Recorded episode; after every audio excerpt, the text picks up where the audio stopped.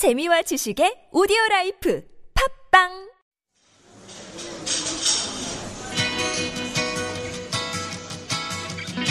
안녕하세요. 타일러 라시입니다. 반갑습니다.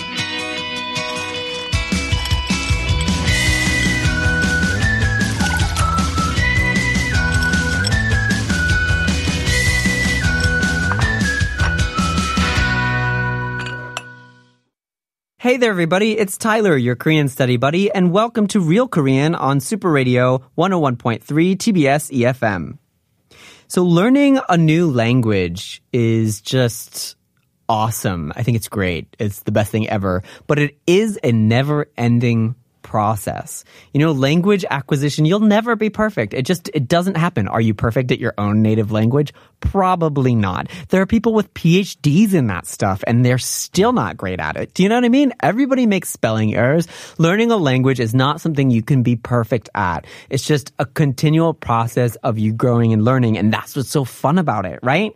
So one moment we're all like understanding everything and, um, that's really awesome because all of a sudden we sort of get to this point where we're starting to feel things and grow, but there's still stuff that you don't get. So then you have another opportunity to do that again. It's the beauty uh, of learning language. So today is Friday, which is great, and we have some wonderful questions. Actually, I love this question. So the question is kind of more of a, a statement, but mixture of accents, especially where people tend to pause in their sentences and verb conjugations is a bit hard to understand at an advanced level, i.e., reading a novel. Yeah. So I think this question is a bit about um, I don't I don't know even know how you would proper there's probably a linguistic term for this. Like the flow and the rhythm of clauses in a longer sentence.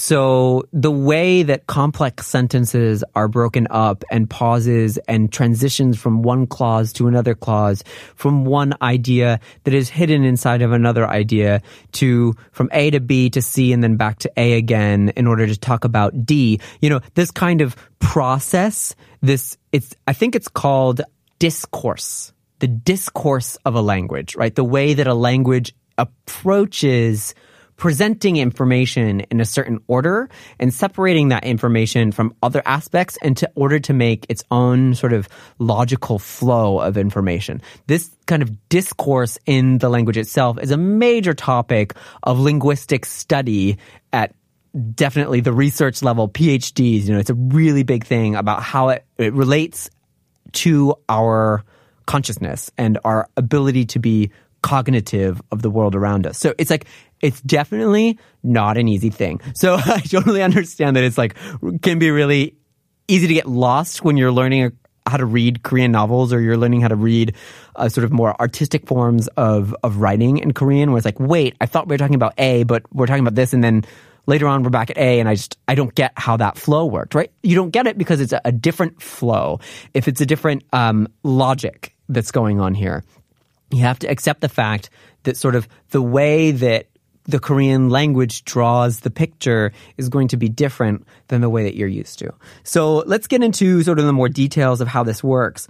Um, first is the idea of having accent in in a sentence or in a phrase. It's like what aspects of the words are are taking hold. Um, so a good example of talking about this in English would be the sentence, I was really surprised. Right? This is just a basic sentence. I was really surprised.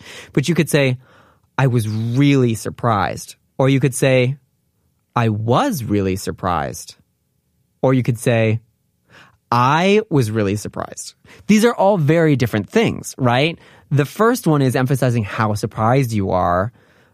And then the second one, I was really surprised, is admitting that you were surprised. And then the third one, I was really surprised, is emphasizing that you're the one who is surprised. So the accent of the speech gives so much meaning to the sentence, right? And this kind of thing happens in Korean, but not in the same way. Inflection in the English language is huge, much more so than the Korean language, right? In the Korean language, you, you don't have that same, same feeling of like, 제가 진짜 놀랐어요.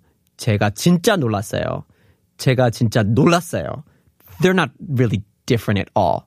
Why? Because the language itself already has that structure in it. You said 제가.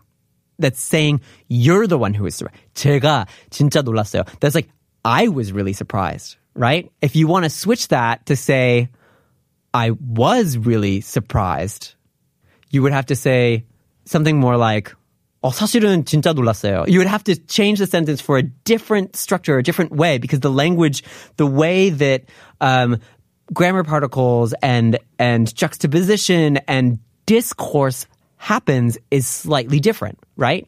So this happens in writing too, with where the spaces are occurring in a sentence, where the commas go, um, where you switch from one clause to another. So yeah, it can be totally confusing. And sometimes it's even more confusing because the sounds are the same and the sentences are completely different. For example, one of the most famous examples of this in the Korean language is, is the sentence 아버지가 방에 들어가신다. 아버지가 dad 방에 into the room 들어가신다 goes into. But if you use exactly the same exactly the same writing but you s- sort of switch up the spacing and you say 아버지 가방에 들어가신다 then that means dad went into the bag. right? So it's, it's a, it's a different sentence, right? It's completely different. So the spacing is important in Korean, but with that spacing comes a different way of of emphasizing the words. So that, yes, the inflection is different in these two sentences, but that is not because we're using inflection to create different meaning. We're actually using different words that happen to sound the same. So it is different than with English when you have the same words changing the inflection to mean a different meaning. Here, it's two sentences that sound the same and in, they're actually fundamentally different words. And in order to differentiate between the words, not the meaning, we're using inflection. So that's why when people talk, they'll say 아버지가 방에 들어가신다 or 아버지 가방에 들어가신다. They'll they'll sort of split up that pausing in a different way. And again, that is a different technique than what's happening in other languages like English.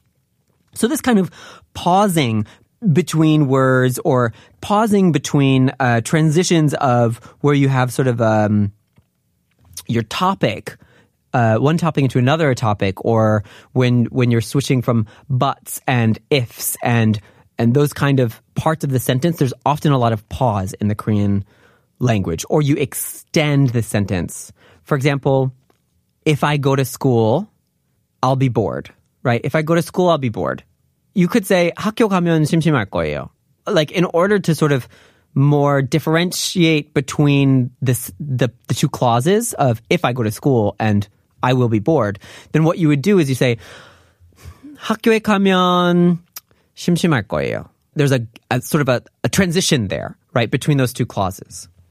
Um, and that happens a lot in, in the Korean language. And then when the sentences get more and more and more and more complicated, then where you're taking those pauses when you're reading will also change. And that is something that sometimes when you're actually looking at the text, they will put in a comma where you should pause, but that doesn't always happen. This is the other frustrating thing about the Korean language is originally the Korean language doesn't have any punctuation Classical Chinese, which was the main way of writing on the Korean peninsula for centuries, does not have spaces. It does not have commas. To then go about putting that in, you wound, that's more of a contemporary development on the Korean language. Having spacing and different types of symbols in the text, like where should you put your comma? Where should you not put your comma? Where should the end of the sentence be? Um, do you really need a period there? Things like that. That is a much more contemporary adaptation that has occurred in the language, and there are a lot of different opinions about it. So when you go around reading books, I'm sure you'll notice, and when you go about writing, you'll notice that different people have very different opinions about where a comma can go or cannot go. Um, so if you're encountering that and that sound, th- seems confusing, and then you learned it one way, and then you're reading a text and you're like, oh, I don't know if I should pause here or not, and there's no comma, I don't know what to do. You're gonna have to just come to the realization that none of that punctuation is there to help you. You're gonna have to feel it out yourself and figure out where in the structure of the language itself, the actual transitions from one clause to another clause are, right? I know that sounds really complicated and really high level and really difficult, but that's just what you're going to have to do in a more advanced level of Korean. And what I highly suggest you focus on is there are specific transitional grammar patterns that are used to trans transition from one thing that's being said to another aspect of what's being said. An easy way to see that is if you see jiman, hajiman, right? Whenever you see jiman, that is a transition between one concept and a clearly different concept. So if you need a place to pause, it's good to pause after jiman that's fine. Or if you're seeing a really long sentence and, and you see a myeon somewhere, right? Like an if clause, a myeon, then that's also a good place to sort of pause and then think about what you've been reading and then continue to read because those are transitional concepts.